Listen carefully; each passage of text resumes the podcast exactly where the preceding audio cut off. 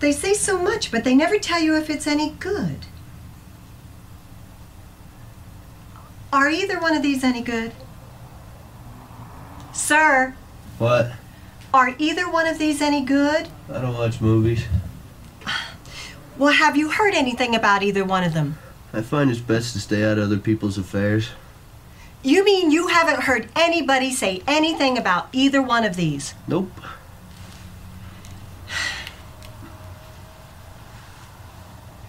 Well, what about these two? Oh, they suck.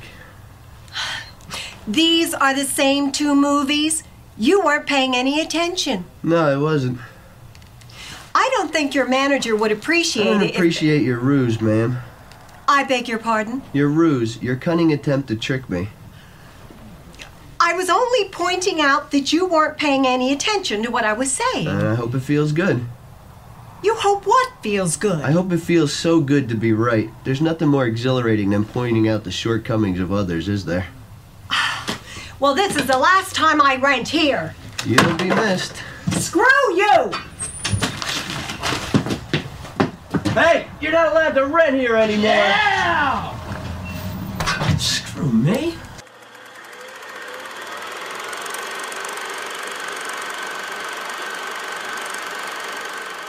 Okay, everybody, welcome back to the Dana Buckler Show. My name is Dana, and I'm pleased to welcome back Jason Waters. How are you? I'm great. How you doing? I'm doing good, man. This is good. We uh, welcome back to the show. It's uh, I've taken a we took a little break, a few weeks off in between uh, watching the Batman and uh, sitting down to uh, discuss uh, some other movies. And I got to tell you, you know, I'm approaching nine years of doing this podcast, and I've done Wow. I've covered so many different movies from so many different filmmakers and film franchises, and interviewed so many people inside, you know, in front of and behind the camera. But I have to tell you you know, when this idea came up, it just occurred to me that in almost nine years, I've never really talked about That's Kevin Smith crazy. films. I know, I know. And, Yeah. And he's been such an influence in my life over the past almost, let's see, almost 28 years now. Yeah. So, you know, I, I, I couldn't think of anyone else I'd rather have this discussion with. You know, we're going to talk about all of his movies, the, the, the good, the bad, the questionable, you know? Yeah. Um, so I'm going to pose this question to you, and then I'll I'll answer it myself afterwards. But Clerks was uh, released in 1994. A little brief history made for roughly about twenty-seven thousand dollars. Smith maxed out his credit cards. Famous story. It was bought by Miramax. Miramax, Miramax. yeah. And and and though those who shall not be named um, purchased the film, and it was a modest success upon its release. But it was one of those. It was one of those feel-good stories about you know Yeah. an up-and-coming filmmaker. Uh, critically acclaimed too. critically acclaimed, Yeah. and and rightfully so. But I'm going to ask you this, Jason. You know, when does Clerks come on your radar, and and give me your your initial impressions of the movie the first time you watched it. So this is this is what I love about my experience with with Clerks. So Dana and I we we both live in Ocala. For those familiar with Ocala, back in the early 90s there was a really fun little video store called Dave's Video. And Dave's Video was a hole in the wall video store, primarily VHS, attached to what is now Hoharam uh, convenience store slash Korean foods. Yep. So I was working as a video clerk in a convenience store when the first time I saw Clerks. I remember wanting to see it earlier than that because I remember hearing about how, you know, this, this movie was, it's a black and white film that was just, it was dirty. Now, When I, because I, at- in 94, I'm, uh, 15 years old. So I'm really wanting to see that. And of course, my parents wouldn't let me. So I think upon the first week of working at Dave's Video, I popped that in because I had a, a little in-store TV VCR combo. And over the course of about six hours, I'd push play, customer would come in and I'd quickly turn it off. And then as soon as they would leave, I'd turn it back on. So, um, that was my first experience with clerks and it was, it was amazing. I loved it. It really was, and I think it was '95 when I saw the film, and I was still in high school, and again got it from a mom and pop video store and watched it And I got to be honest with you, like at, I think I was 17 at the time, and even I was I was shocked by the dialogue in the movie. Yes, you didn't hear that back then. Never, No. never. I mean, I remember like 89, 90, it was like like having bootleg copies of Two Live Crews, Nasty if they want to be. You know, my brother and my friends would listen to it on a little cassette player Yeah. and be like, "Oh Yeah. my god, can you believe what they're saying?" But I remember it's interesting because I revisit the movie every couple of years. And when the movie first came out, I wasn't the age range of the characters. No. I didn't understand. I didn't have the life experience to, to fully grasp, you know, the, the struggles that Dante was going through.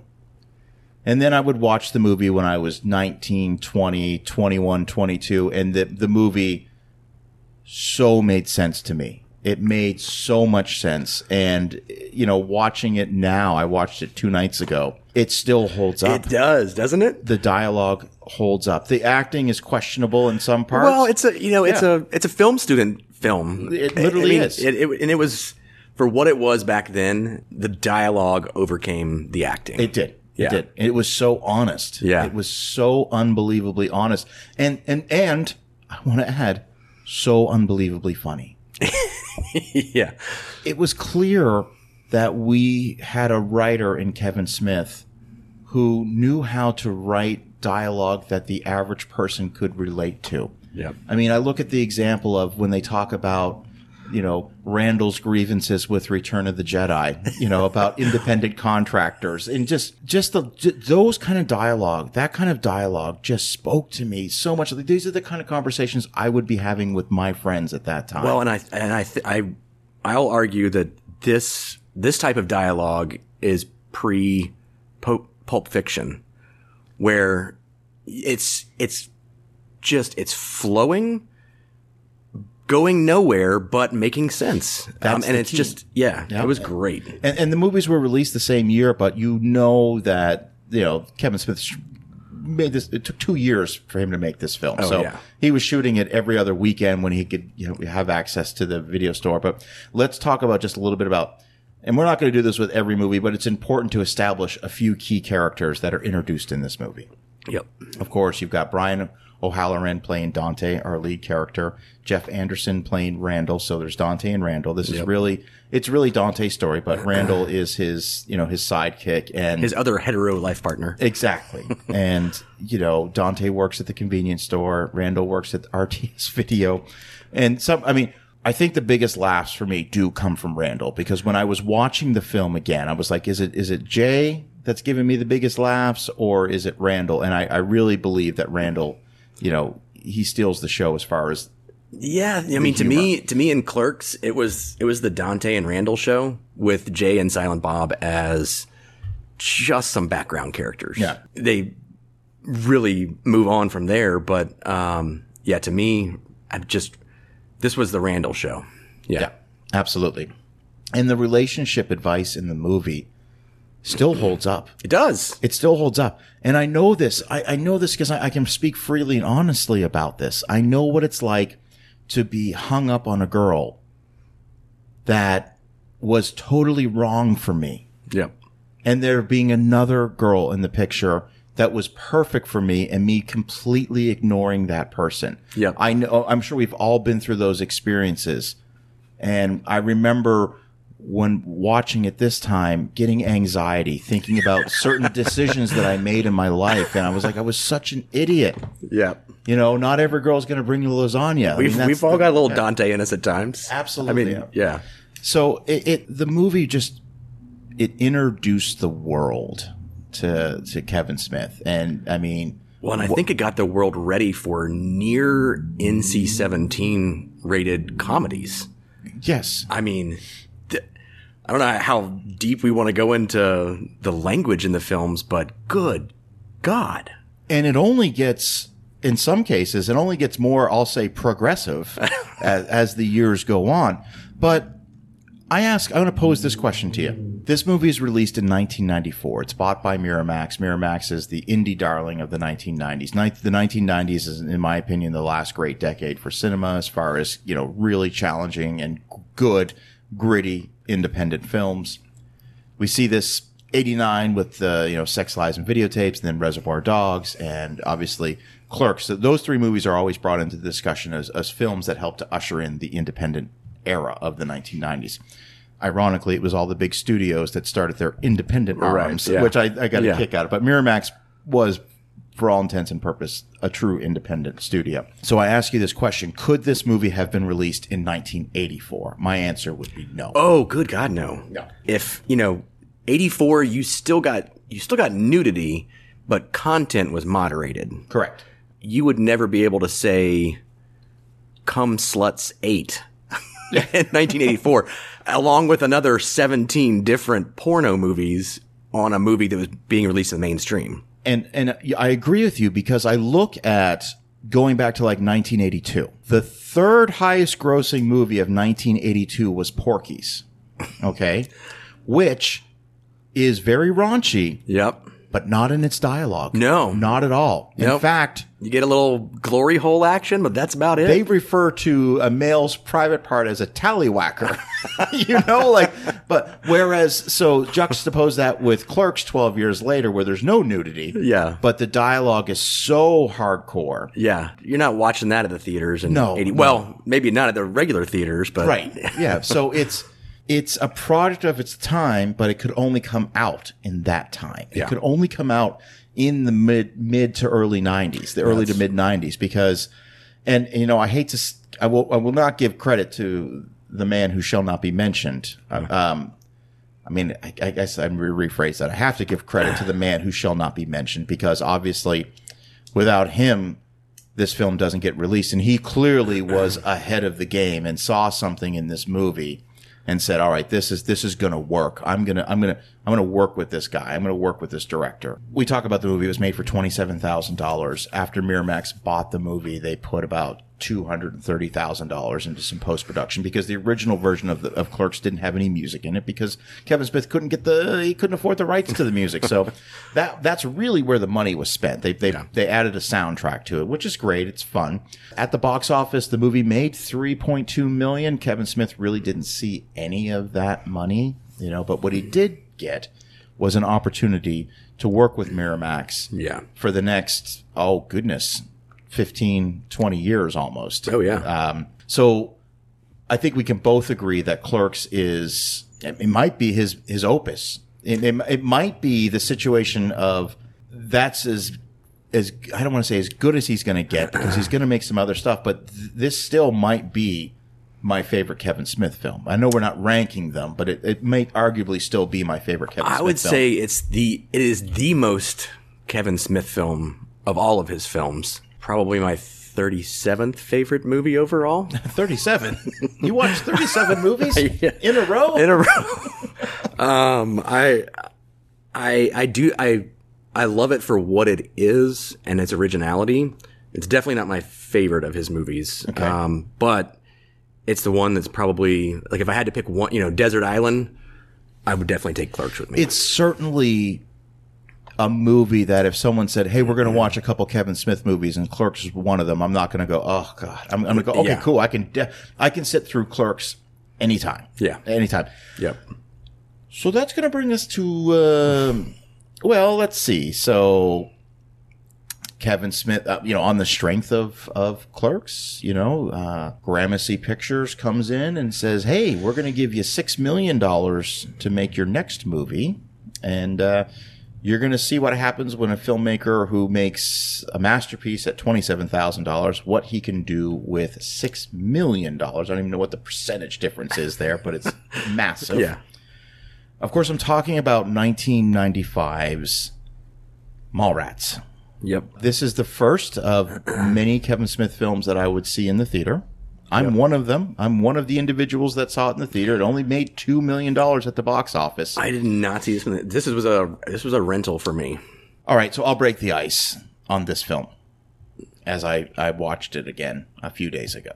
I, I can't say it's my least favorite Kevin Smith film because there's a couple that came out a few oh, over the past few years that uh, that are going to fall into that category. Yeah.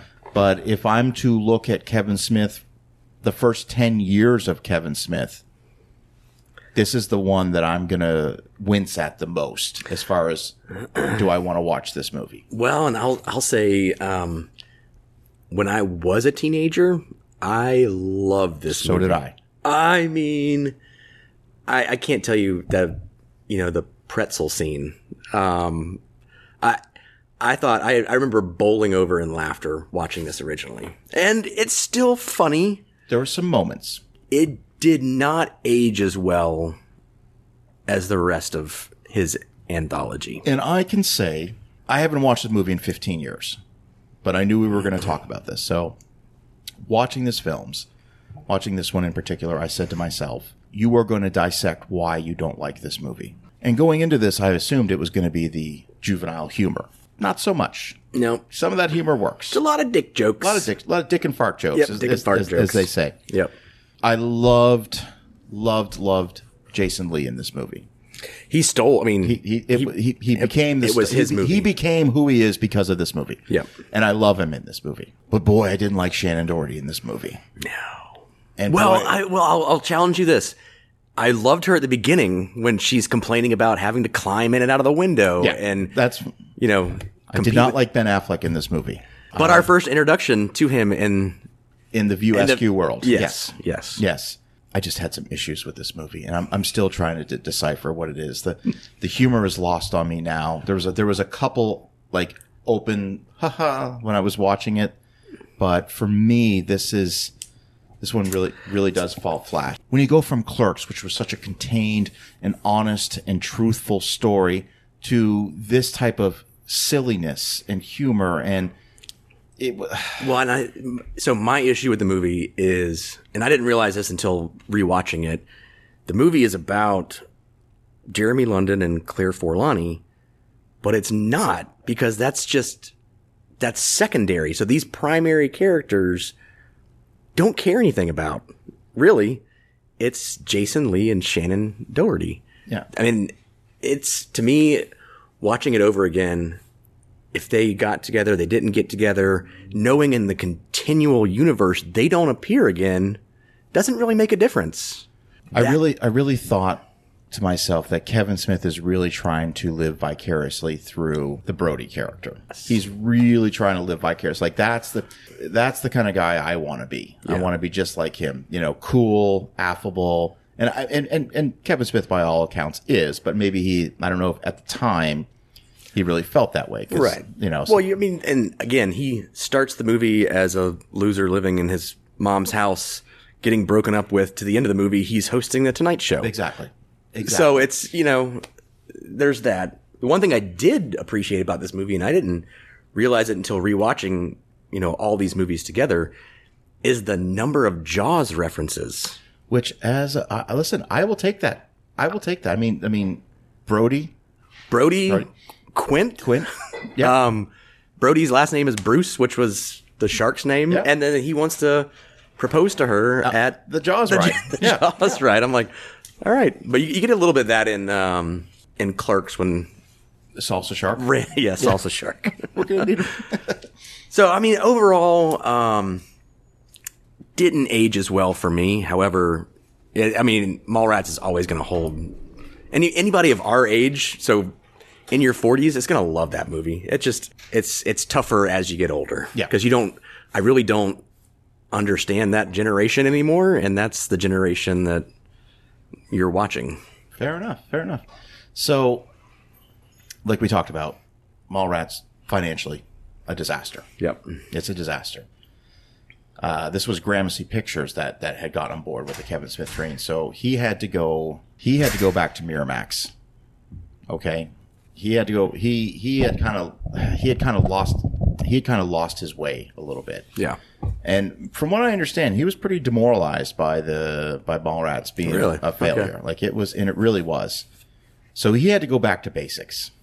Okay, and by basics, I mean he went to he who will not be mentioned at Miramax, and was able to secure a two hundred and fifty thousand dollar budget for his next film. And this is where he had to call in favors Yeah. from from the cast, you know, because this point Ben Affleck is he's On the rise. he's on the rise. Yep. Jason Lee thanks to his very affable performance in Mallrats, is on the rise.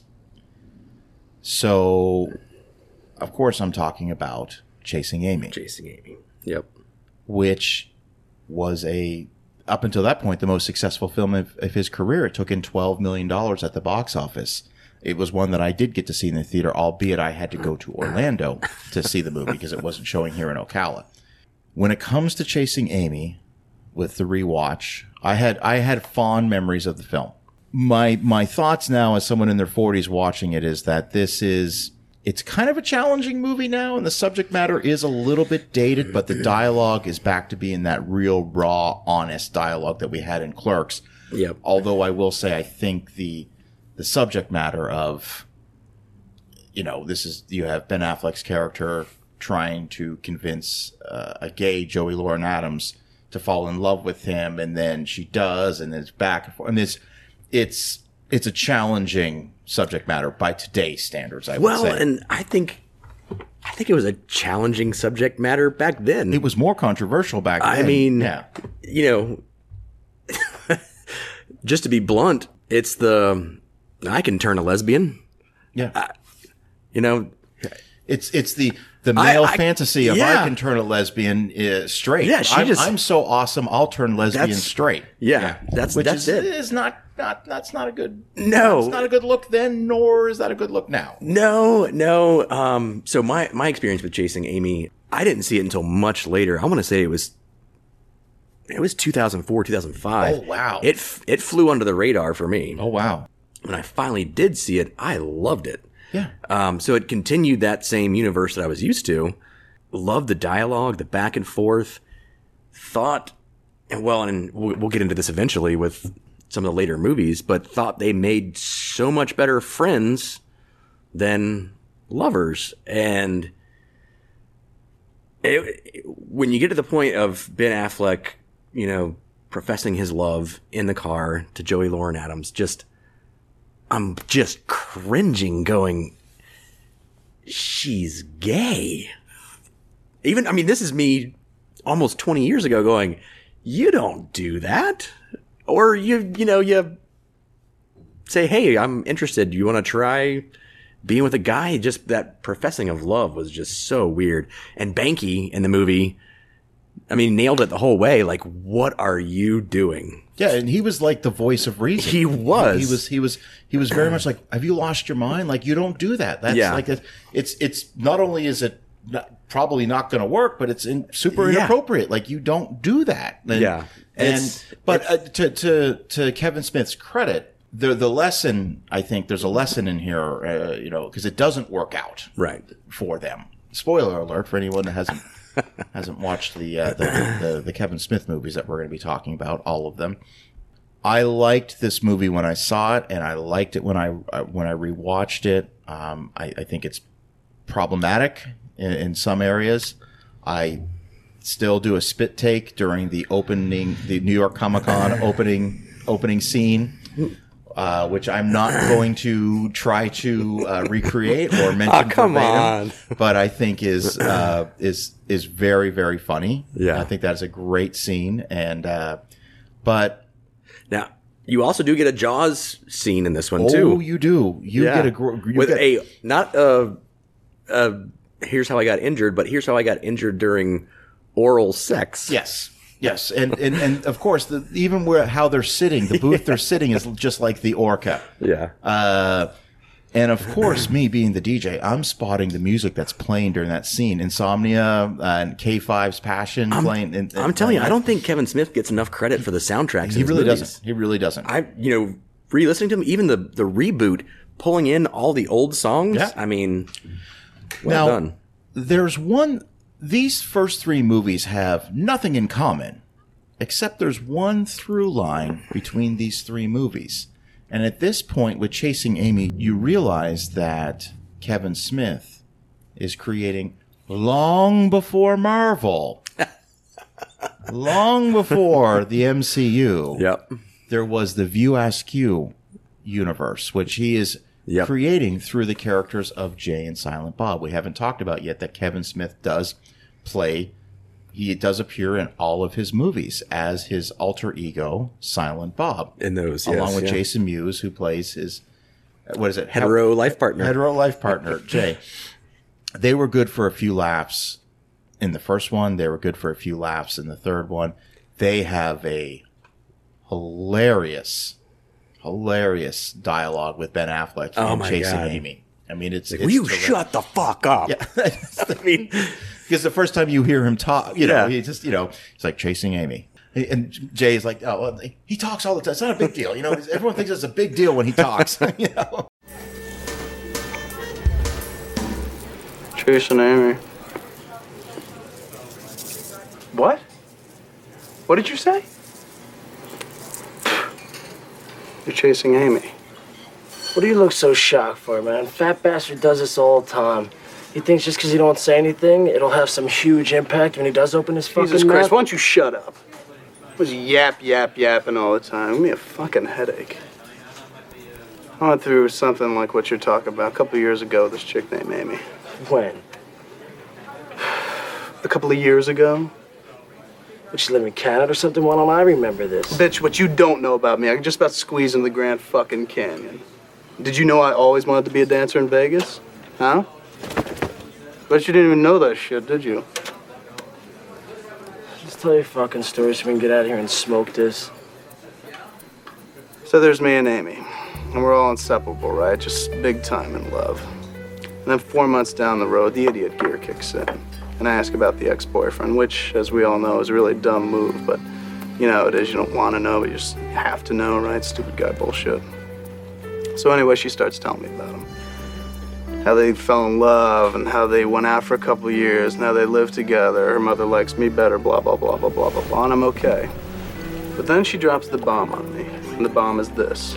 It seems that a couple of times while they were going out, he brought some people to bed with him. Menage a trois, I believe it's called. Now, this just blows my mind, right? I mean, I am not used to this sort of thing. I mean, I was raised Catholic, for God's sakes. Saint shithead. Do something. So I'm totally weirded out by this, right? And I just start blasting her. Like, I don't know how to deal with what I'm feeling, so I figured the best way is by call her slut, right? And tell her she was used. I'm, I'm out for blood. I really want to hurt this girl. I'm like, what the fuck is your problem, right? And she's just all calmly trying to tell me, like, it was that time and it was that place, and she doesn't think she should apologize because she doesn't feel that she's done anything wrong. And I'm like, oh, really? That's when I look her straight in the eye, I tell her it's over. I walk. Fucking A. No, idiot. It was a mistake. I wasn't disgusted with her. I was afraid. You know, at that moment I felt small, like like I'd lacked experience, like I'd never be on her level, like I'd never be enough for her or something like that. You know what I'm saying? But what I did not get, she didn't care. She wasn't looking for that guy anymore. She was she was looking for me, for for the Bob. But uh, by the time I figured this all out, it's too late, man. She moved on. And all I had to show for it was some foolish pride, which then gave way to regret. She was a girl. I know that now. But, hmm, I pushed her away.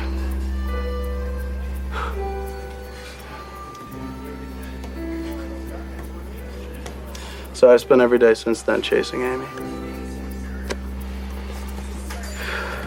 the thing the thing that piece of dialogue that Kevin Smith gives to Ben Affleck's character so resonated with me about n- how important it is not to judge somebody based on their past things that they've done in their past Yeah. because the conceit of the movie is that things are going really well between Ben Affleck and Joey Lauren Adams until he finds out about a uh, notorious nickname that she has from her high school days. Um, Yeah. and basically she was involved in a three way and everybody knew about it. And Ben, it was, it was so tormenting Ben Affleck that Well, was, and that that guy makes an appearance in Clerks too. yes, Rick yes. Rick Derris. Rick Derris. Finger cuffs. and, uh, but, you know, when Kevin Smith gives the, the monologue to him about chasing Amy, about, you know, you get the title, you know, that, that clicked with me. Yeah. And, and that, that forever, I won't say forever changed me because I just saw it at the right age. I think I was uh, 19 at the time. And I would recall that. I would think back to that. If I was in a relationship with somebody and I would hear, you know, even if she would say, Oh, yeah, you know, I used to date this person, I'd be like, You can't let it bother you. There's Well, nothing you can do about it. And the other good relationship advice that you get out of that movie is never suggest a threesome. Never.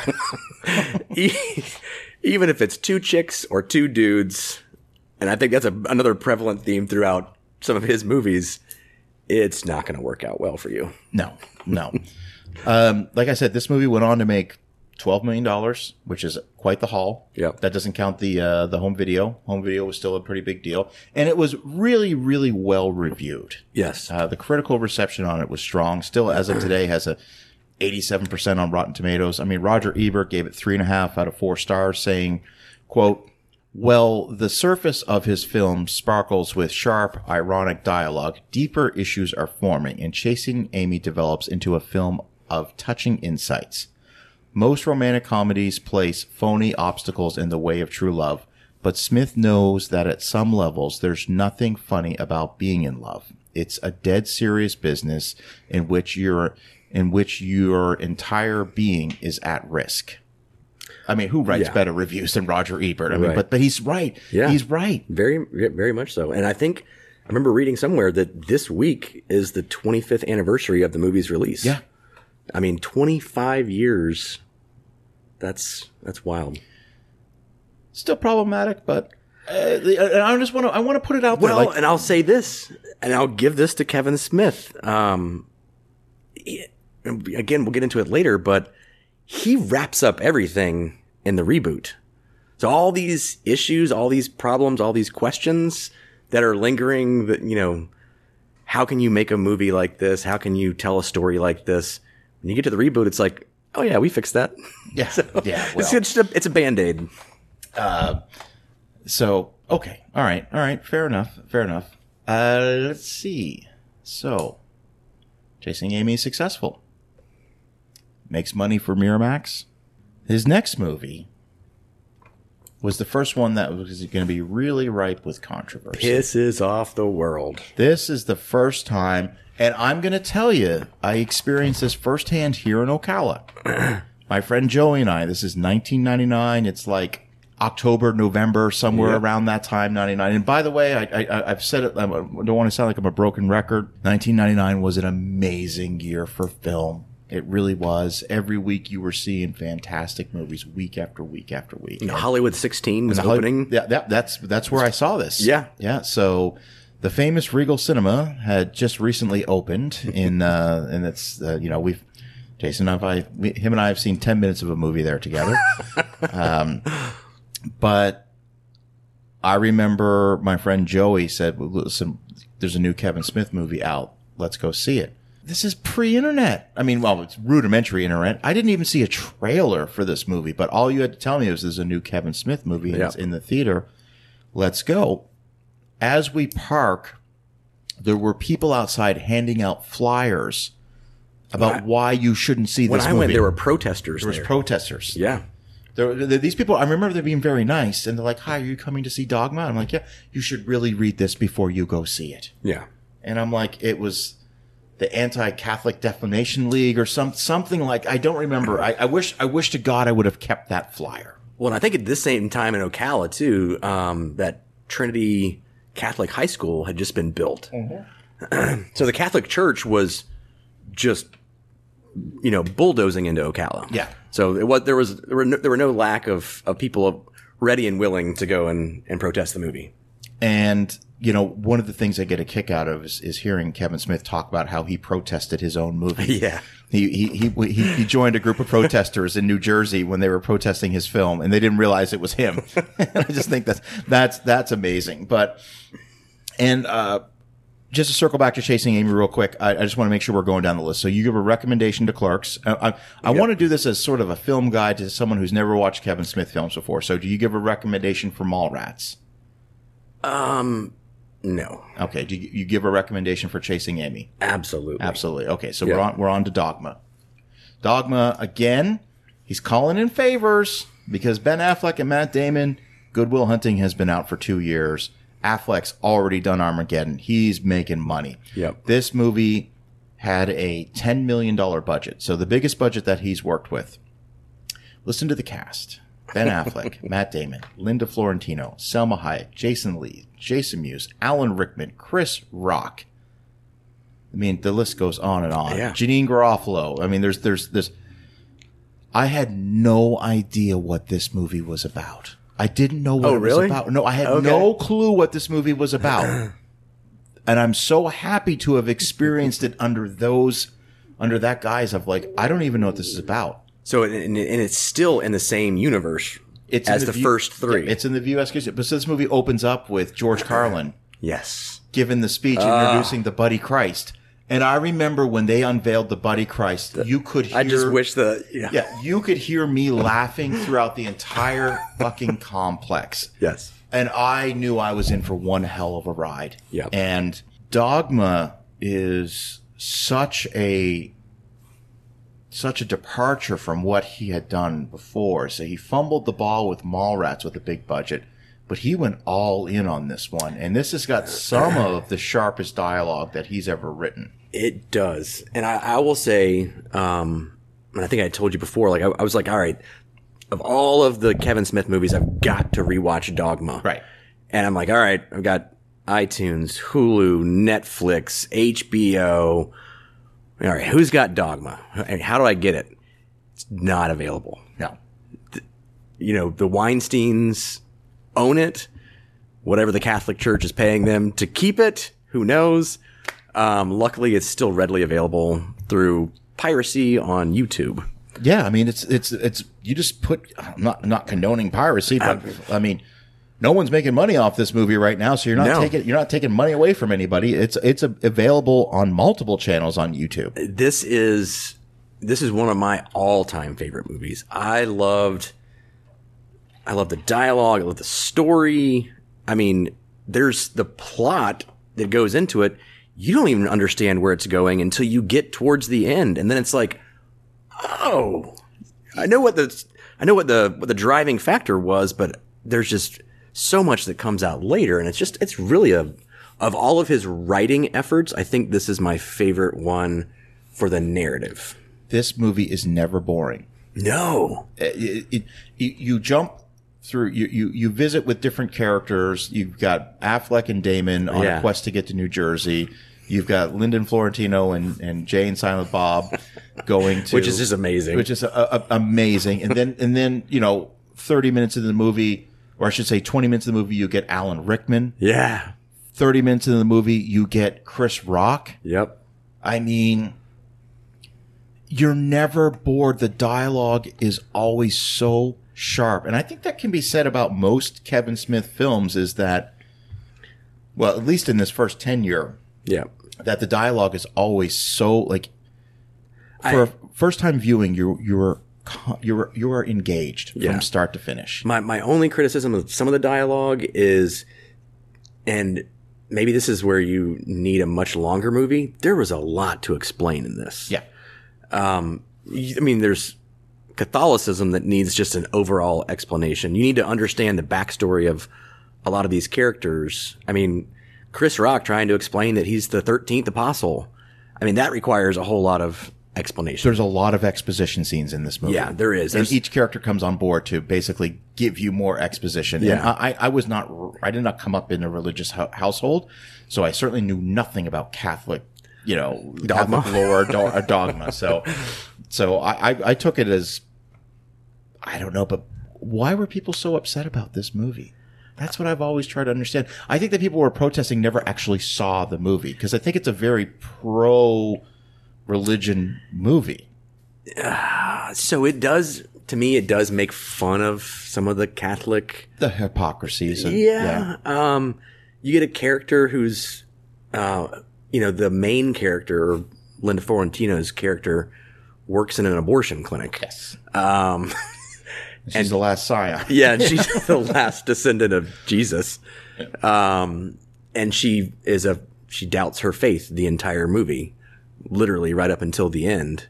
So, to me, this should be a Catholic renewal. Like, hey, let's see what happens when we try to make things meet the current standards. Everything's fucked up. We just, you know, this should be a hey, Catholicism, not Catholicism, wow. Let's just keep Catholicism going. I don't think this is an anti-God movie No. or an anti-faith movie. No. I, I, I don't, and I, I say that as somebody who's not very spiritual. I, I, I didn't come away from this going, he's making fun of God. Yeah, I'm I'm a I'm a non-spiritual person and that's the whole thing through the movie is, you know, focus on ideas, not just Right. And I don't want to go down the uh, rabbit yeah. hole of, of, you know, but here in America, we have a lot of interesting, different religious sects. So well, yeah, let's put it we'll, that way. we'll get into that in Red State. Oh yeah, oh yeah. uh, Dogma made forty-four million dollars. So his and and obviously we're giving this a strong. Oh, absolutely, strong. yeah. Rec- yeah, I'm, I'm Love absolutely it. easy to Love it. find. Easy to find. YouTube. YouTube. Yeah, it's gonna be very easy to find. No ads if you do YouTube Premium. Just putting that out there. I didn't do YouTube Premium and I got zero ads. Oh, see, see, there you go. Um, so this is a successful movie. Yep. This is by by all standards good movie. I really loved it. Saw it twice in the theater. Yep. Um, absolutely loved it. Was really on board for what he was going to do next. He's going to take a couple years off. He's going to come back in 2001, and we talked about the the View Askew universe. I like to use this comparison. So, the first four Kevin Smith movies are kind of the first four Marvel movies, and then Jay and Silent Bob Strike Back is the Avengers movie of the View Askew. that's that's a good way of putting it. Okay. because it's callback to all the different characters. They're all coming back on screen, and this one had a budget.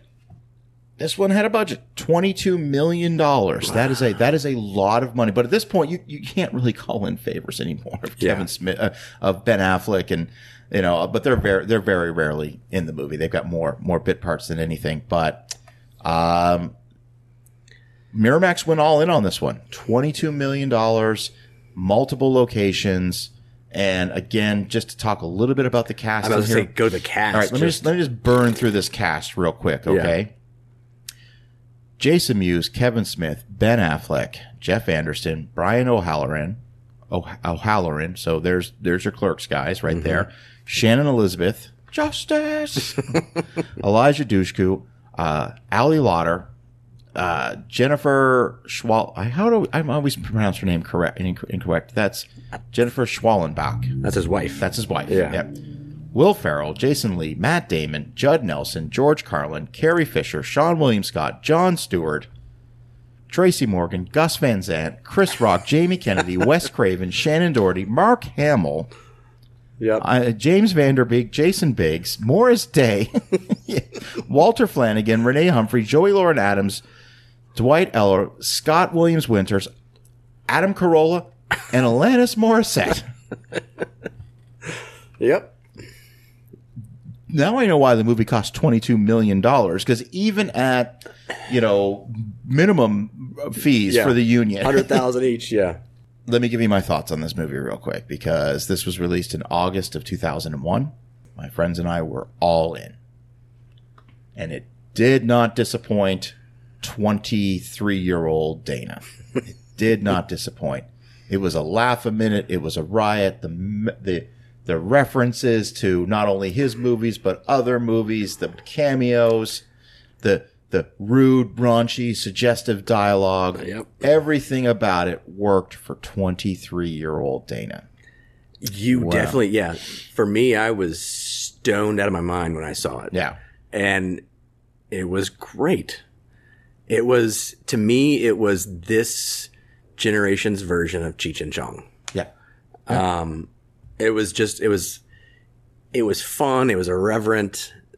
Th- There wasn't. It, this movie was not out to win an Academy No. Award. No. This was a, and I think I've seen it in some of Kevin Smith's statements. Just it was a silly, fun movie to make. f- filled with dick and fart jokes. Dick and fart jokes.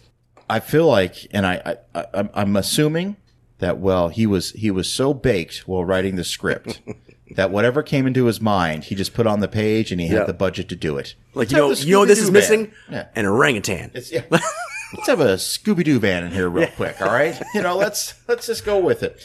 Love this movie. I I, I think I was the the target audience Yeah. for when this came out. 22, 23 years old was uh, up to date with Kevin Smith. Had been following his career. This is this is the you know this is the big this is the reunion. He's Yeah. bringing it all back full circle, and it landed. So much of it landed for me. How about the rewatch? I'll tell you.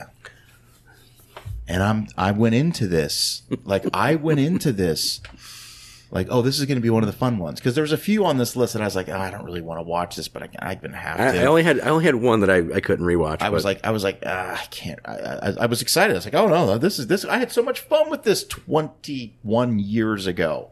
I sat there in my living room stone faced almost the entire time Yeah. asking myself how on earth did you think this was funny?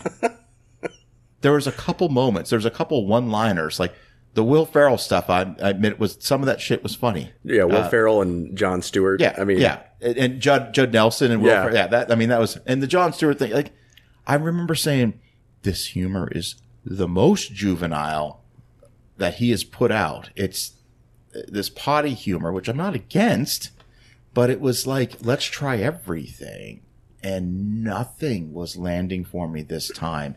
But I ha- I cannot take away from the fact that when I saw this when it came out, it did its job. Did you rewatch it stoned? I don't smoke weed. Okay. Now, here's the thing. Here's the thing.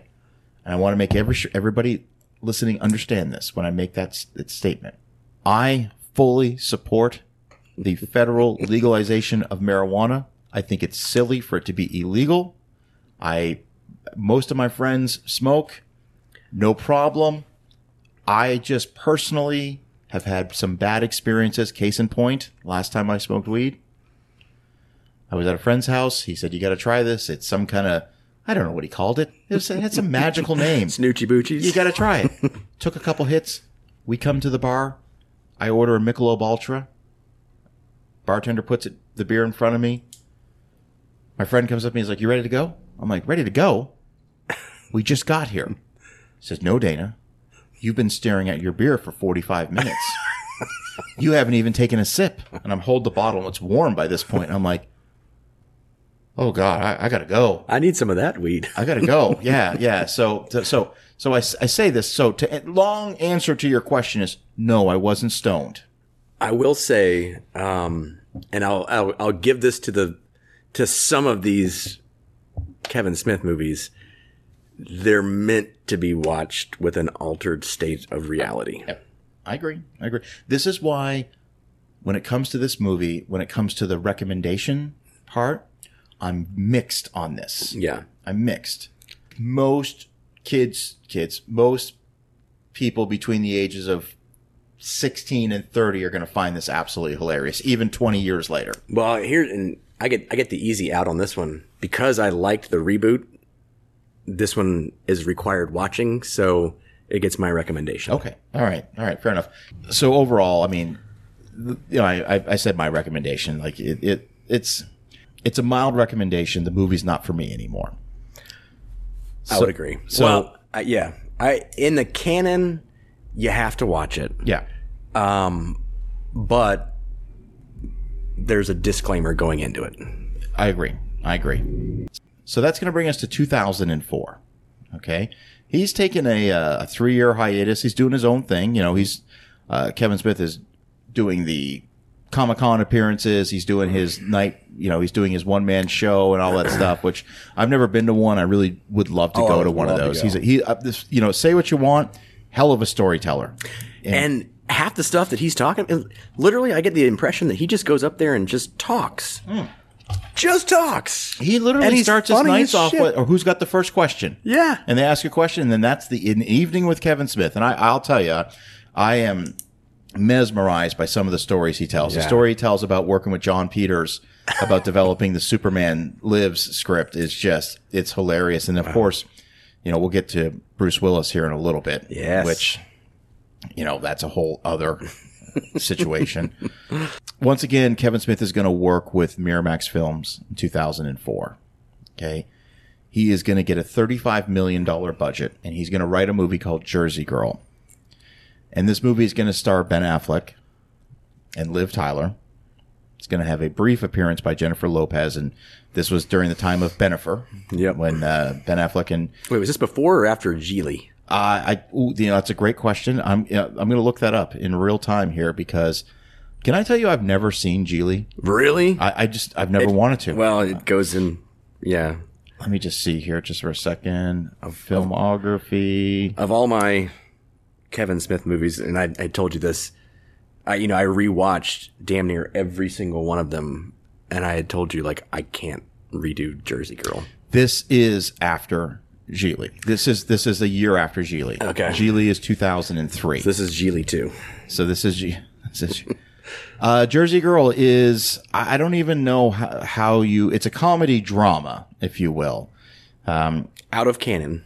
out of canon, not part of the View Askew universe. Because I think at this point he's thinking I'm getting out of that. I mean, Right. I did my swan song with Jay and Silent Bob. Yep. Strike Back. Now I want to. I, I hate to use this term.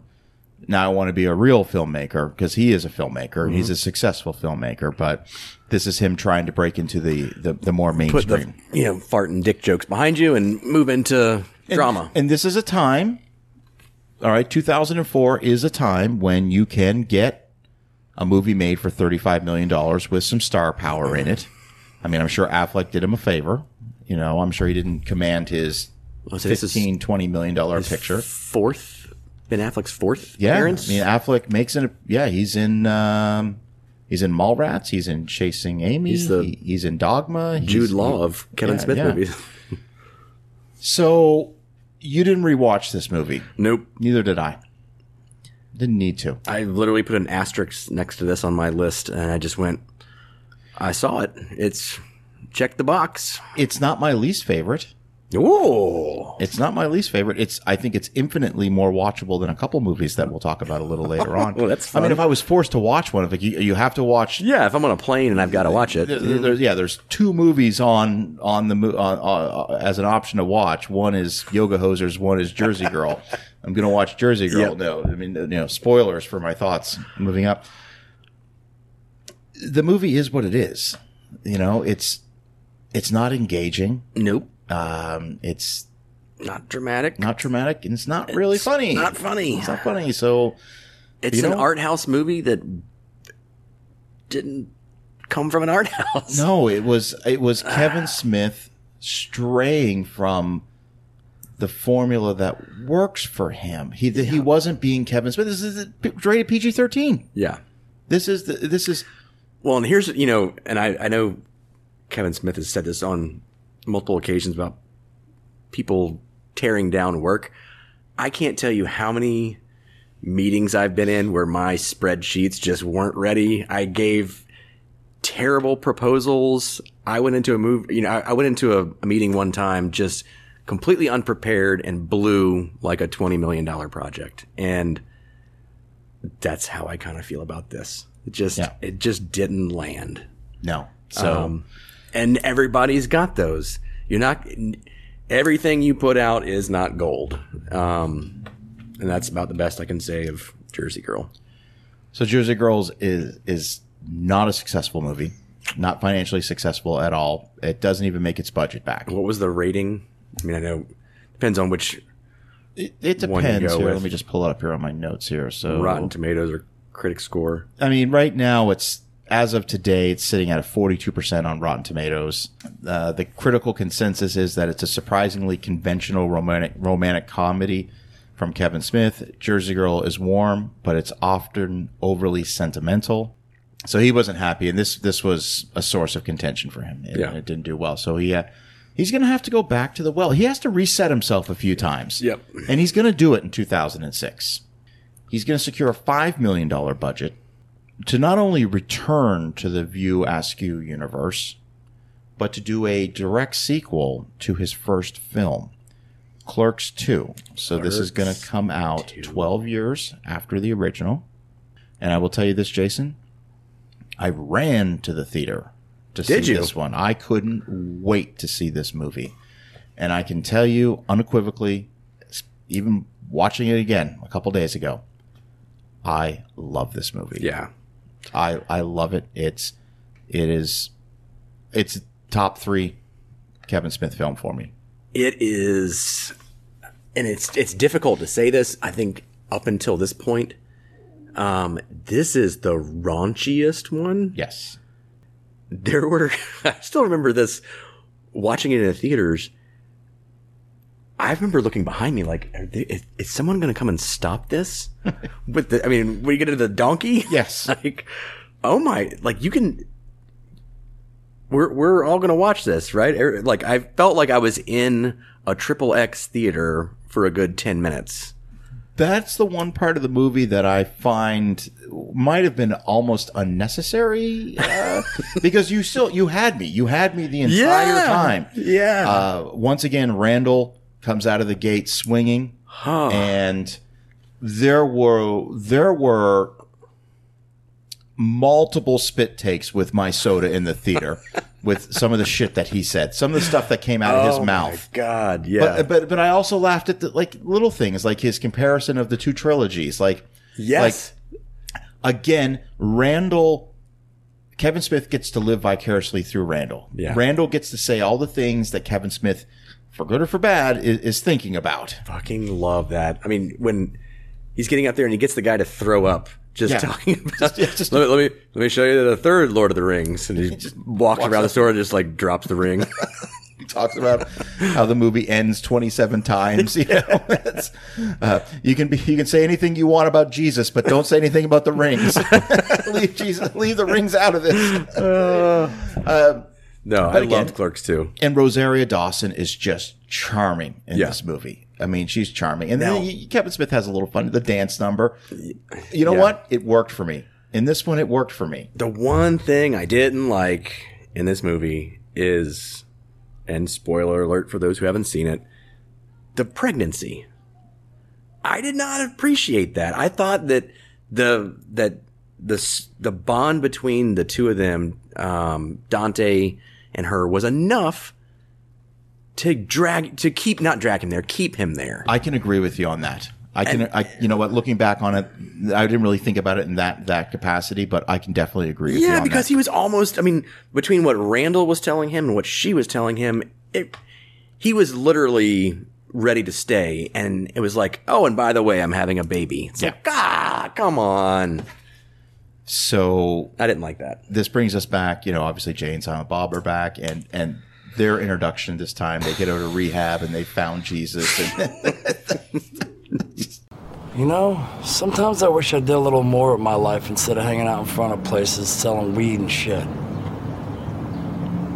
Like maybe be an animal doctor. Why not me? I like seals and shit. Or maybe an astronaut. Yeah. Like be the first motherfucker to see a new galaxy or find a new alien life form. And fuck it. And people be like, there he goes. Homeboy fucked a Martian once. Holy shit. Our first customer since our triumph and return, that cool. Huh.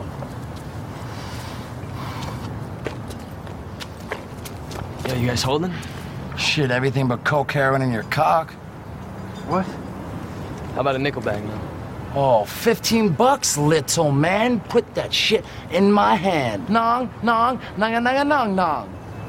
He likes to sing.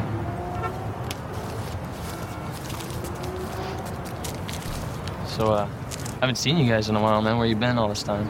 Me and Silent Bob finally bought a car. We're cruising down to the boardwalk. Fucking Middletown cop pulls us over for suspicion of mischief. What the fuck's that mean? We were driving around with deployed airbag. The cops pull us over. They find two pounds of Jamaican lamb's wool. Prosecutor wants to put us away for a dime, but the judge gives us rehab instead. Shit, rehab? Yep, yep. How long were you in? Six months, sir. We got six months and two days on the wagon as a good friend of Bill W.'s. Check it out. Just got it two days ago before we got out. Yeah, but if you're holding all the time, aren't you gonna be tempted to get high? Oh, not with the power of Christ on my side, sir. Is that a fucking Bible? Hey, hey, the holy fucking Bible, son. The fuck kind of songbird Jesus freak dealers you bring me to? I like them, man. They're funny. They're fucking stupid. You should read your Bible, sirs. You'll find all types of weird shit in there. Like, did you know Jesus was a Jew? Yeah. It- it's just, I mean, Jason Jason Lee's cameo in that and pickle fucker, Pickle fucker. Just- and they're like, they're like nobody remembers that. And he gives the food to Jay, and he's like, "Thanks, pickle fucker." It's just- it's- so, obviously, you know, as of recording this, you know, he has finished filming Clerks Three, which is set to come out later this year. Cannot wait for it. We're going to talk a little bit about the uh, his release strategy, at least how he's been releasing movies over the past like four or five years, and I'm hopeful that he's not going to use this release strategy, but we'll put a pin in that. Uh, Clerks Two is uh, like the original Clerks, like Chasing Amy, like Dogma, is the strongest of recommendations. This is Yep. this is a great Love movie. Make sure you at least watch the first Clerks before you watch this. If you're, Oh, yeah, absolutely. You know, if you're going to watch, you know, Kevin Smith movies out of order, you have to watch the first Clerks movie. So, and Clerks 2 is made on a $5 million budget, brings in 27 million, successful. This is sort of the last bastion of home video can make an impact, 2005. Uh, excuse me, Right. 2006. It can make an impact. Yeah. Um, couple years down the road, Blockbuster's going to fall off a cliff. But so 27 at the box office, probably another 20, 30 in home video rentals. Uh, That's being conservative. Uh, then we're gonna we're gonna flash forward a couple years, and we are once again. Kevin Smith is going to be working with Miramax. This time they're going to give him $24 million budget for, and I, I want to emphasize every movie we've talked about has not only been directed by Kevin Smith, has also they've all been written by Kevin Written Smith by- as well. yep. So the, and that's going to come up here in, in just a minute. So he is uh, he's he's written another movie. This one is uh, Zack and Miri make a porno. This one's going to star Seth Rogen, Elizabeth Banks, Craig Robinson, Jason Mewes, Traci Lords, Jeff Anderson, Katie Morgan. Okay, Katie Morgan, Traci Lords are adult film stars. Yeah, sorry, adult film stars. And this one I didn't see in the theater. I did not. I I did not see this one until two weeks ago. I did not know this one. This one, this one escaped me. Well, and I'll I'll say I this I didn't too. even know this was a Kevin Smith movie until the credits rolled. Neither did I. Well, I no, I knew it was a Kevin Smith movie because I was looking up Kevin Smith movies just to make sure I was I had seen all of his his works, and I remember thinking, "That's Kevin Smith." So I, you know, I pulled it up and looked at some of the reviews, and remember seeing some of the quotes from Kevin Smith. Like one of his complaints on it was it was not marketed. It was No. it was literally people the word porno being in the movie everybody just went well we're not gonna how Yeah. in the hell are we gonna market that let's just see if it's an indie darling and take it from there This is coming out after 40 Year Old Virgin, after Knocked Up. Okay, so this is Seth Rogen at the height of Seth Rogen. yeah Okay. So I didn't correlate the fact that this was a Kevin Smith film. I just figured this was maybe it was part of the Judd Apatow, you know, universe production. I just assumed that's that's what it was. I didn't see this in the theater. I did ultimately end up renting it, and then I think it was upon renting it, I was like, "Holy shit, this is Kevin Smith film!" And then it just it took ten minutes of the movie to realize, yeah, this is definitely a Kevin Smith film. yeah Um, here's my thoughts on this movie. I uh, I think it starts off really strong. I think the first 20, 30 minutes of the film are really good, really funny, and then I think it kind of falls off a cliff for me. That's that's my take on the film. yeah it loses me in act three the first the first half of the movie you know act one and halfway through act two just great i mean justin long That entire scene with Justin Long is he's so perfect. And and the That thing is, is in Brandon. Routh, he's got Brandon, he's got Brandon Routh in there, and it's just so granny pennies. You know, it's like it's, it's this, oh my god, I'm talking to granny pennies. I thought I was famous. you know? it's not just it's it's it's his voice. I mean, just Hi, how, But he's is but- that is is that granny panties? Yes, I'm telling you, that's so good, and and, and it's, it's this Oh. is ah. right on the cusp of, of what viral videos were being. And Kevin Yeah. Smith's a little ahead of the curve. He's like, he's like, oh my god, you're trending, your granny panties, you're trending right now. I'm like, I've got to get a picture with you. Like it's just, and and Elizabeth Banks is so charming in this movie. Yep. I love, I love her. I think she's she's very vulnerable in this movie as far as as an actress, like the things she's doing in this film, and I and I, I really like that. And Well- Seth and Seth Rogen literally has one personality, and that is Seth Rogen. Yeah, and, know, and it works. You know, he's got he's got some great outtakes in this one, and um, this the second time him and Elizabeth Banks have sex after the forty year old virgin, Yeah. where he just hops in the tub with her. It's just it's a sweet movie under the guise of a porno. Correct. Um, there, I mean the there were a lot of very I keep using the word raunchy, but I would say um, adult scenes in this. Yeah. Um, a lot of like, all right, well, let's just let's go ahead and get through the anal shot on this one, and then we'll move into you're giving this and doing that, and um, I enjoyed this movie up until that last little bit. Yeah. Like I Um, said, it the last off- twenty minutes, really. Yeah. It definitely falls off a, a, a cliff for me. I am in the movie was made for a twenty four million dollar budget, brought in forty two million, so successful. Didn't have much of a life on home video. Yeah, I Um, imagine. I'm going to put this in the mild mild recommend because it's worth it for like you said. I say the first 30 minutes, you say the first half. To me, it's if it's available on, you know, one of your streaming platforms for free, it's Oh, it's, it's absolutely. it's worth a watch. But be warned, it's a Kevin Smith film. Yep. And and, and the title to, should tell you everything you need to know. It's definitely raunchy. And someone is going to get shit all over their face. Yes. So, Yes. um, yeah. So we're going to talk about another movie that I did not feel the urge to rewatch. Okay, because I did see it in the theater. I knew it was a Kevin Smith film, but not written by Kevin Smith. This is his first sort of for hire gig. Yeah. You know, he's he's not working with Miramax this time. He's he's hired by Warner Brothers. All right, they're doing a big action buddy cop action comedy. It's starring Tracy Morgan and Bruce Willis. And the most interesting thing about this movie is the behind the scenes stories that Kevin Smith tells. Yes. know- Later on, yeah. They met, uh, Ke- Kevin Smith and Bruce Willis met on the set of Die Hard, Live Free or Die Hard. Yep. And he's got a great story about this. And, and, um, from all accounts, and I say this well knowing the situation that Bruce Willis is in right now. So, but according to Kevin Smith, this was a, a nightmare production. And the nightmare was Bruce Willis, that he was Just couldn't be bothered to do anything. yeah, he was he was very very difficult to work with, and again, I I, I stress I'm aware of the situation that he's going through right Which now. starts to explain, and I think Yeah. I've even seen it on Twitter. Kevin Smith saying the same thing. Yeah. Like I, if I had known that, you know, this this wasn't like a quick like, oh, it just happened. it's been building to developing. It's been developing, and and and you know, it's you know, aphasia, if I'm saying that correctly, is is it's brain damage. It could be caused via stroke, a, a head Right. trauma. Yeah. I mean, he could have been doing a stunt and banged his head in 2006, and this could have just slowly Oh, yeah, I started mean- to. So, so you know, and it's it's interesting to see Kevin Smith kind of kind of try to walk back some of the the comments and stories that he's made. Yeah. but they're still very interesting stories to hear because you hear about the relationship that Kevin Smith had with Bruce Willis on the set of Live Free and Die Hard, and he said Bruce was just the greatest guy ever. Yeah. he's cook. He's got a chef cooking food, and they're eating tasty cake, and they're having they're having a, a blast.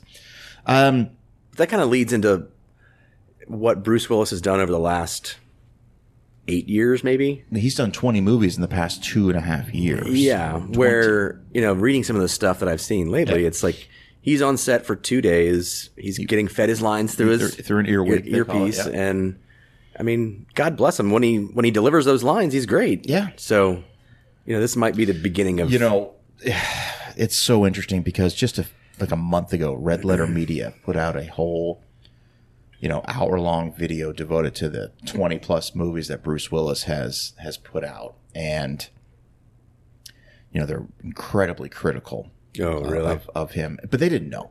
You know, nobody knew. Nobody knew. And I watched it, and they're they're really picking apart all of those movies. And, and Well, they're sure. but the big question they're asking is why? Why? You know, you're Bruce Willis. You're a great actor. You've done some Yeah. amazing things. So, I mean, the whole situation is- is quite sad. But talking about this movie, this is not a good movie. I like, you like it. it? Nah. I do. Um, and I'll tell you why. So the you kind of I really want that relationship between Tracy Morgan and Bruce Willis to be more which I think if those two had connected on a different level, this would be like, you know, the last Boy Scout. yeah. Um, Tracy Morgan carries this movie, and Seann William Scott, um, the cat burglar, He's good. he's great I like in him. this movie, and to this day, still one of the best gifts out there of Tracy Morgan. When Seann William Scott's doing the knock knock joke from the back seat, and he's like, knock knock, and th- Tracy Morgan's like, no, no, no, no, no, no, no, no, no, no. I mean, I think I think this was a Tracy Morgan movie, not a Bruce Willis movie. I laughed the whole time. I, I mean, I know it doesn't say much, but um, I really appreciated that movie. I'm going to give this one a, a not recommend, but I, I think you're clearly giving it a, If- a mild recommendation. If you like, if you like Tracy Morgan's humor and you like irreverent buddy comedies, um, this is for you. And it's not an action movie. It's not a dialogue driven movie. There's not going to be a twist ending. It's just it's a it's a good Tracy Morgan movie, and I appreciated it. All right. So that's going to bring us to Oh dear God, we're there, aren't we? 2011. Okay. This is this is the first movie that this is this is from Kevin Smith's production company. He named it after the Weinstein. He, he literally named it the Harvey Boys. Harvey Boys, yeah. And this is a film that is going to be distributed through Smodcast Pictures. Now, this is what I talk about as far as his theatrical distribution, at least in the United States. Yep. Is he is distributing the movie himself, showings of it all over the country. Lionsgate would pick up the home video rights to it, but every pretty much subsequently every Kevin Smith film from this point on is is, is being released via this format. Uh, Jane, the the reboot, Jay and Silent Bob, the reboot, Yeah. uh, Tusk, Yoga Hosers, they're all just being released how he sees fit, which is good. I guess he's got control over it. Yeah. But guess what? Movies never fucking came here. okay. and Clerks Three is high on my radar. Yeah. Uh, it's so high on my radar that I'm not going to watch a trailer for it.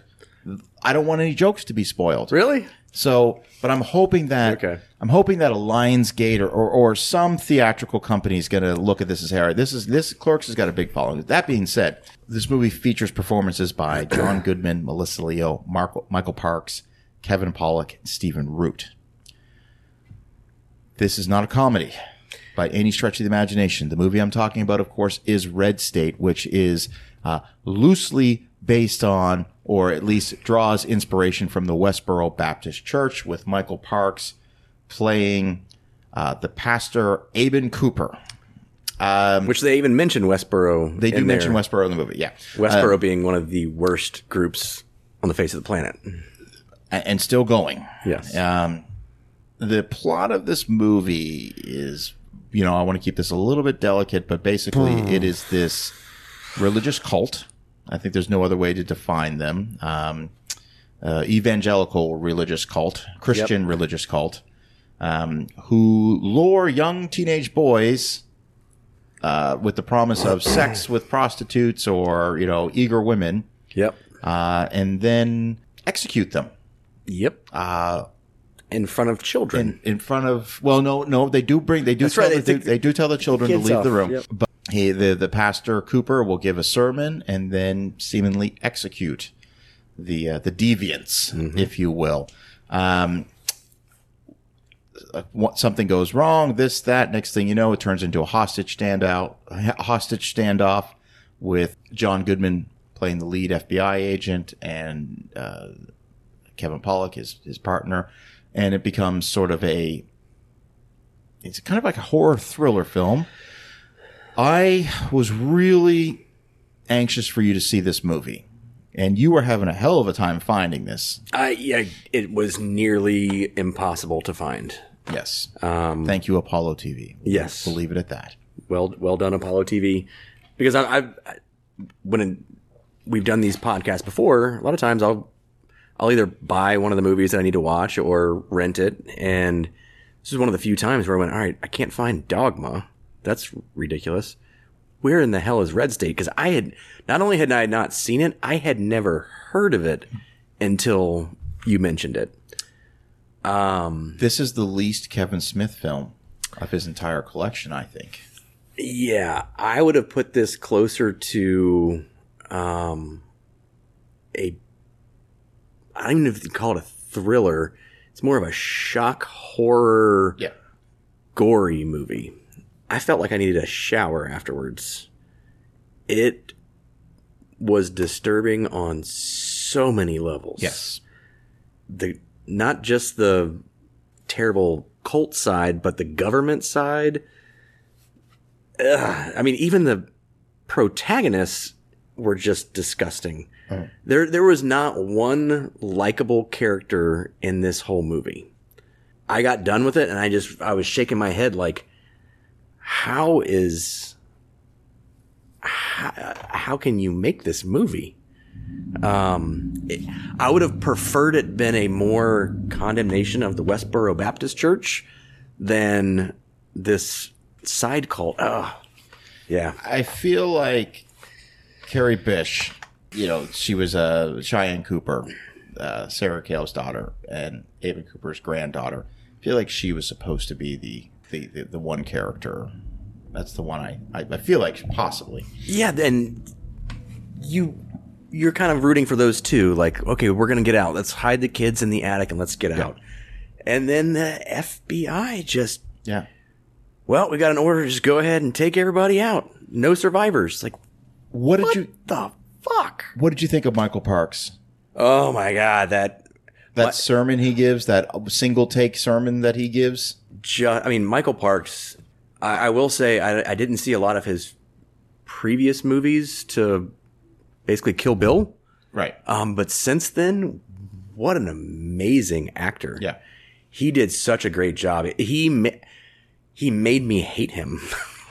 I mean, He came on my radar in From Dusk Till Dawn. Yes. the beginning scene there he plays the one of the Texas you know, sheriffs or something. That's that's that's the best part of that movie. I'm sorry, that opening ten minutes in the liquor store. Yeah. Wally's World of Liquor, whatever it's called. Yeah, he did. He did an amazing job. I mean, even in, ev ev I don't think he's done. He hasn't taken a role in the la- well. Well, he's passed He's away, passed yeah. away, but he hasn't taken a role since the you know late '90s that he has not just enveloped the entire persona. Um, His uh his last his last credited film was The Queen of Hollywood Boulevard. Um and he was also in Bloodfather, which is the uh, Mel Gibson movie. You know, he he he's he's terrific. He's good in everything I've ever seen him. Like I said, he came on my radar, and uh, and then of course in Kill Bill. You Yeah. know, he's he's just terrific.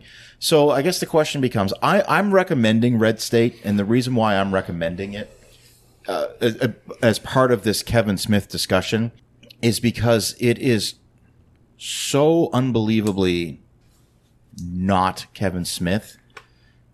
And I know he tried to do that with Jersey Girl, but I need to know. For me, it's important to know where his head was at when he was writing this film. Yeah, And and I think it's an interesting case study into who is he. I mean- Because he, you know, he obviously with dogma, he, you know, he has he's he's raised Catholic and all this stuff, and and he there's something bubbling inside of him that is very anti this type of church and very you know anti this this is like shades of what happened at Waco. Like he's he's he's making Yeah. an indictment on on something. I haven't figured out exactly what it is to its fullest extent but I think the movie is definitely worth a watch. But like you said be warned. It is gritty. It is raw. It's nasty. It, it, yeah, I, I can't, I can't recommend this one. I would, I would love to. I just halfway through it, I was, I remember about every five minutes, I you know hit the button on my phone. I'm like, is this over yet? Oof. Like I not not because it was boring, but because I was like, I can't. I, mean, I felt like I was watching Hostel. Yeah. Um, Yeah. I was like, I I can't do this. If if I were to recommend it for anything, it would be that it's it feels like the turning point in his directorial sphere, where we still get a couple of horror slash comedy movies later on, but it definitely takes him out of that. Red State was definitely not well received. It did premiere at Sundance. Nobody bought it. Mm. I think he ended up buying the rights to it for a dollar. Like a story. I don't know the whole story. I'm paraphrasing, but he ended up buying the rights to it for a dollar because didn't nobody nobody would touch it, and he self distributed it. Yeah, I mean, And at that point, now here's an important thing to know. At this point, he has his Smodcast podcast empire up and running. He's got revenue coming in. He's got his Secret Stash comic book show. He is doing a lot of for hire projects. He's directing TV stuff for the CW, the Flash. You know, Right. So he's he's working. He's making money. Okay. So at this point, I feel like he's making a decision based on the not good reception of Red State that he's now just going to make whatever the fuck he wants. I hope he doesn't make any more like this because I, ju- I, I think there was one point where he's talking to Stephen Root, who just I think he was underplayed. Like I Yeah. really would love for that character to be a little bit more. Michael Parks is talking to him. He's like, "Remember, I got that picture of you wiping the Mexican's feces off of your balls after you fucked him in the ass." I'm like, "Oh, what the fuck am I watching here? Like, this is It's it's raw. it's it's yeah, raw. yeah." I'm still difficult. giving it. The, I'm still giving it a recommend, but a a, a, a be warned. It's a definite be warned. Be Yeah. warned. Be warned. Yeah, it, it. I will. I can tell you this. Um, if if it says anything about Kevin Smith films, I will never forget that movie. Yeah. 2014, Kevin Smith is going to write and direct a movie called Tusk. Now, the idea of Tusk, you know, the it famously, uh, you know, I'm just going to read here what it says because this this comes from a uh, one of his podcasts, his Smodcast episodes. The idea for the film came during the recording of Smodcast episode 259, "The Walrus and the Carpenter." In the episode, Smith, with his longtime friend and producer Scott Mosier, discussed an article featuring a Gumtree ad where a homeowner was offering a living situation free of charge if the lodger if the lodger agrees to dress as a walrus. The discussion went on from there, resulting in almost an hour of the episode being spent on reconstructing and telling a hypothetical story based on that ad. Smith then told his Twitter followers to tweet hashtag walrus yes if they wanted to see uh, their hypothetical turned into a film, or walrus no if they did not. A vast majority of Smith's following agreed that the film should be made. The post on Gumtree was in fact a prank posted by noted Brighton poet and prankster Chris Parkinson, who upon hearing of the planned film said he was a big fan of Smith and that he would love to be involved. This is where he's lost me. I was. I really. So last time we had spoke, you had not seen this one yet. No. And I, I want to hear what you have to say first. So you get Justin Long as a podcaster, and I'm like, oh, cool, yeah, podcaster. This is 2014. This is back at a time when you spent. This is back when you spent more time explaining what a podcast was. And you get ah, Haley Joel Yeah, Osment. Haley Joel Osment. Yeah. Oh, and I was like, okay, you know, you know, I, I'm on board. All right, so they're, you know, they're they're like these conspiracy, well, you know, they, these these podcasts. the opening of the movie had me laughing. You It know, did. The kid, you know, uh, you know, they're they're going after viral videos, and you know, the, the people like the people like, and the, the, the you know, the kid Kid cuts his leg cuts his leg. off. Like, like I admit, like I was laughing. I like, was all right, too. All right, all right. This is this is. I'm on board with this. But man, when he gets to Michael Park's house, Oh. and I guess I kept watching because I was curious. I was curious how far he was going to take it. How far are you going to go with this? And I said to myself, interestingly This is before Yoga Hosers when you, Yes, you yes. Yeah, realize yeah, how yeah. far he's going to go. I said to myself, while watching this movie, well, I've seen Red State, so I know how far he's prepared to oh, go. and there was, you know, 45 minutes in the movie, I just, I, I wanted to turn it off. I was like, I'm, I'm not, this is, this isn't me. This isn't working. And I love Michael Parks, but this isn't, this isn't working. And, but I, I, I stuck it out. I, I stuck it out because I wanted to see how this was going to end. And you got Johnny Depp's in the movie and, and it's just, This is the one movie I could say Johnny Depp saved it. when he was on screen, it was interesting. And I think he, from what I understand, he worked for like next to nothing on this. The, Kevin Smith's, their kids went to the same school or Yeah. something like that. And, um, but, um, whoo, So I'm, I'm yeah, go ahead. No, please. I'm, I'm- what are your I'm thoughts? much on- like you.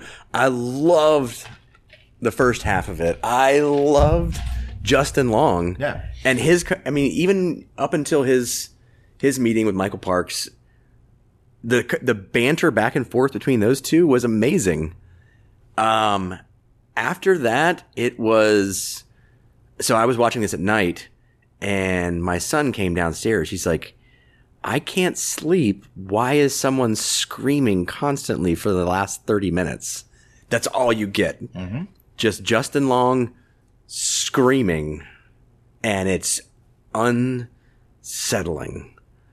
Um, I was hoping that there was going to be some other resolution than there was to it, but no, there wasn't. Um, I think personally that this would have been an amazing short story, an amazing short movie.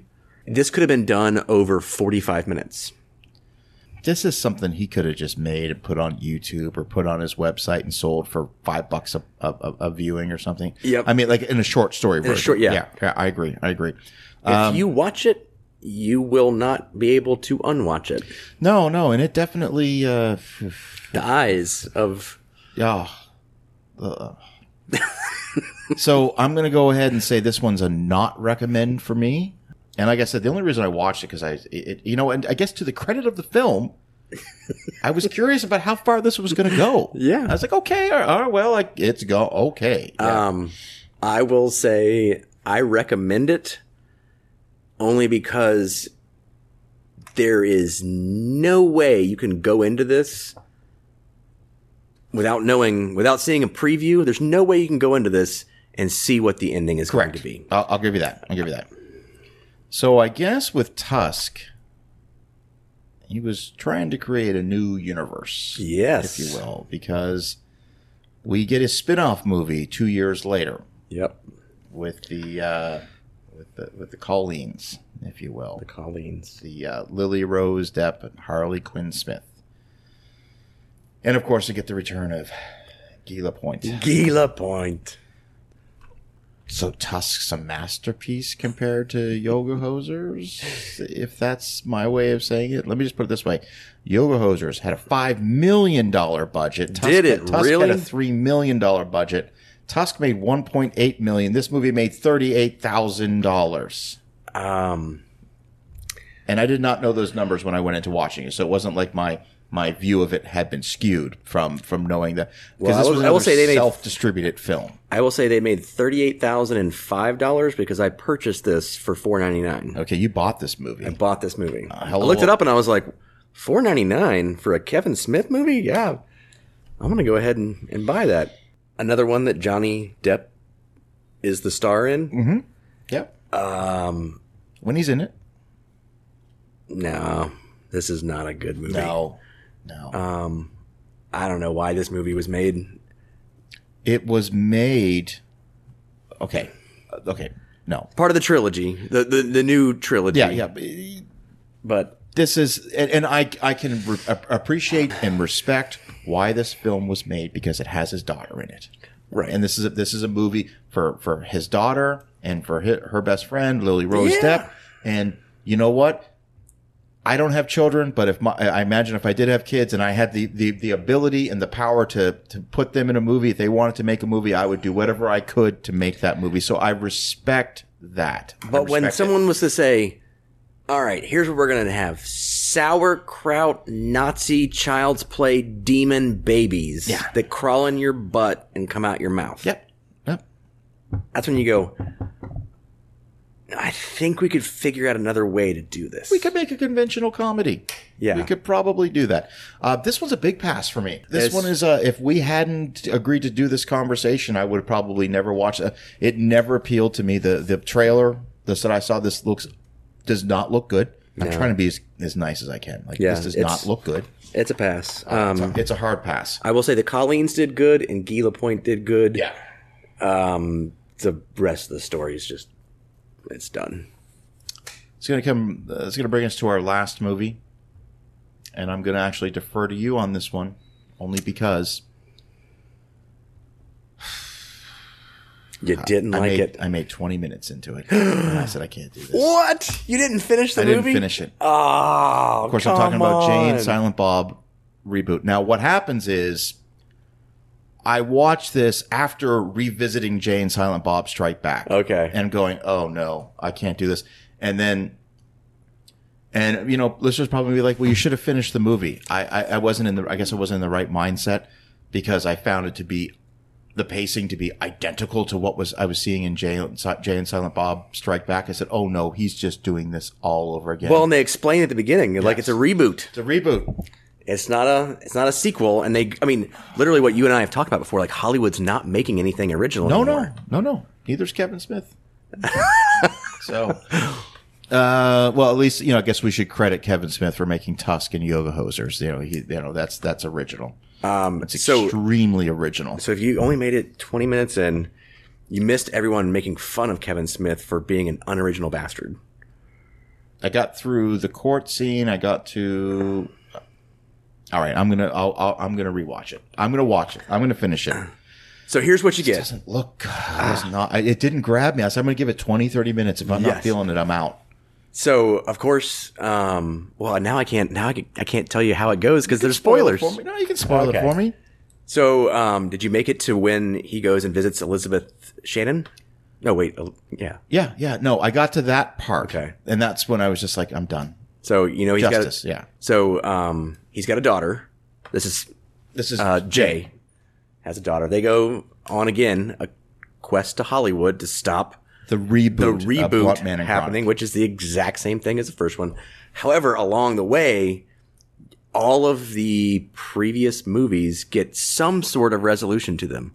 You get Really? you get Matt Damon coming back as Loki, as an aside, who says what you know what happens to him. Like, did he get into heaven? Did he not get into heaven? Okay, stop, stop. All right, you know what? I'm not gonna tell you that. I'm going to actually have you stop. Okay. So basically, what you're saying is, I, I, I should have made it to at least the part where they go on the road, Yes.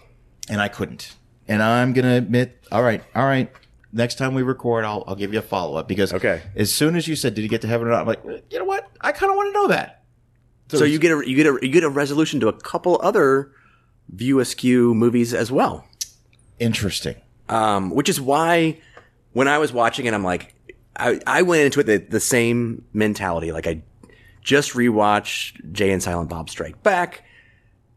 This, we've been talking about reboots and requels and all this stuff, and this is the exact same thing. But it's not. It's a little bit different. And it plays on a lot of the later stuff plays on uh, the first Jay and Silent Bob or the first Blunt Man and Chronic. Like you get Jason Biggs and James Van Der Beek back, just going like, that movie was so fucking terrible. Okay. All right. So let me ask you this. I will say this because I'm I'm intrigued, and I'm gonna I'm gonna go back and I'm gonna I, I know exactly where I left off, and I'm just gonna pick it back All up from yeah. there. That being said, is this a recommend in his a- in his catalog? it actually is a very highly recommend for me.